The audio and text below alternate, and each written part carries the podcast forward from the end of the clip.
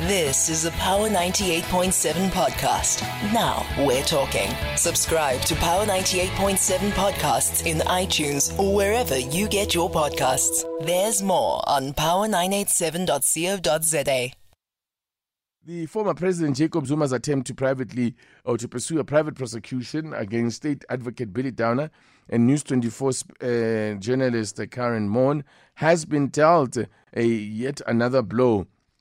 Mr. Zuma's application for leave to appeal a judgment by the KwaZulu Natal Division of the High Court was heard by the same court in Pietermaritzburg yesterday. In July, judges Gregory Kruger, Jackie Enriquez, uh, Enriques, and uh, Masipa ruled that Mr. Zuma's pursuit of a private prosecution against um, Ms. Maughan and Advocate Downer was an abuse of power. In delivering judgment on Monday, after just 10 minutes of deliberation, uh, Judge Kruger said that the judges had arrived at the conclusion that there is no merits in any of the arguments raised by Mr. Zuma, and added uh, on top of that, uh, slapped him with a cost order as well, that he must pay for the costs of the appeal. Let's hear from uh, Benedict Phiri, who joins us on the line. He's a legal analyst. Good to have you with us, Benedict Phiri. Um, uh, first of all, um, you know, I've keep what was at, at issue here. You know, the thing about with these applications for leave to appeal and appeals themselves that it often becomes very difficult to discern the difference between the actual application and what has already been traversed in the um, in the case in the trial before. So, what is it that the court would have been listening to convince themselves that a different court might find a different conclusion?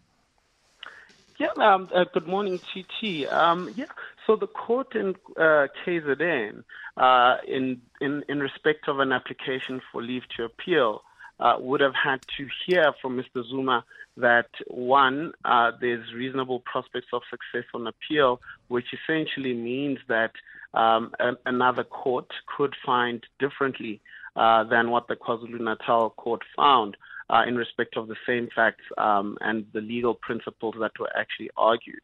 And secondly, uh, the court would have had to hear if there are any exceptional circumstances. So, uh, even assuming that there aren't any reasonable prospects on appeal, are there any uh, actually exceptional circumstances or any other reasons uh, which may, may uh, require that the court uh, grant Mr. Zuma leave to appeal, such as, for instance, maybe the matters of huge public interest, etc. Mm. So, on both of those grounds, the court found, well, you know, one, there can't be reasonable prospects of, a, uh, of, of success on appeal because mm.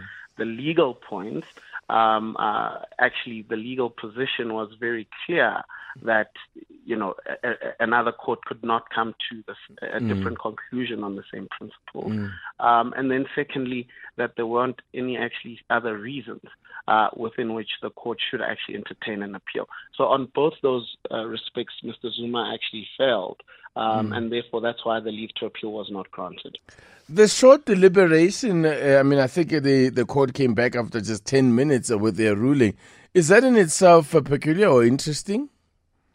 That's not peculiar, especially in the context of applications for leave to appeal, because uh, at that particular point in time, the court, um, you know, has has really considered the legal principles quite thoroughly, and unless uh, an argument is really put to show why another court could come to a different conclusion, uh, it's it's usually quite easy for the court to come back with an answer really quickly on a question of leave to appeal. So the 10 minutes uh, sort of deliberation is not unusual uh, in applications of this nature. Mm.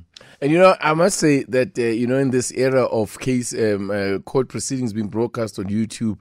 Uh, you know, I think uh, lawyers and everyone involved needs to be very careful because at the end of proceedings, there, while in conversation uh, after the proceedings ended, uh, uh, ended, Advocate Buthelezi there was picked up on the microphone suggesting that, "Hi, when did these people write this judgment? Because it means like we wasted our breath uh, arguing here." You know, insinuating somehow that there was a foregone conclusion. I just thought that was something very interesting.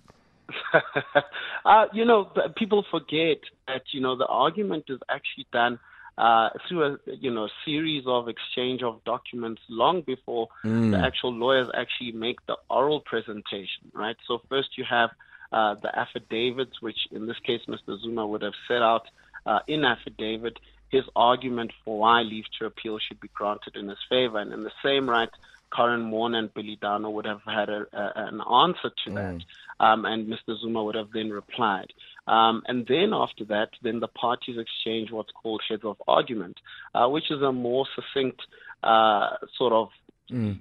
persuasive um, argument from the lawyers, which focuses mainly on the legal principles and sort of just tries to summarize what they'll be putting forward mm. to the court in oral uh, hearing.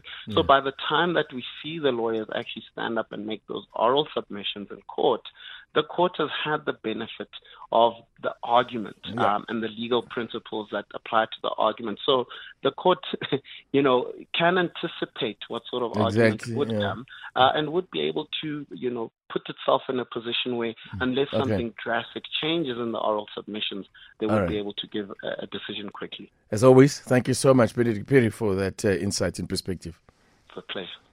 You've been listening to a Power 98.7 podcast. For more podcasts, visit power987.co.za or subscribe wherever you get your podcasts.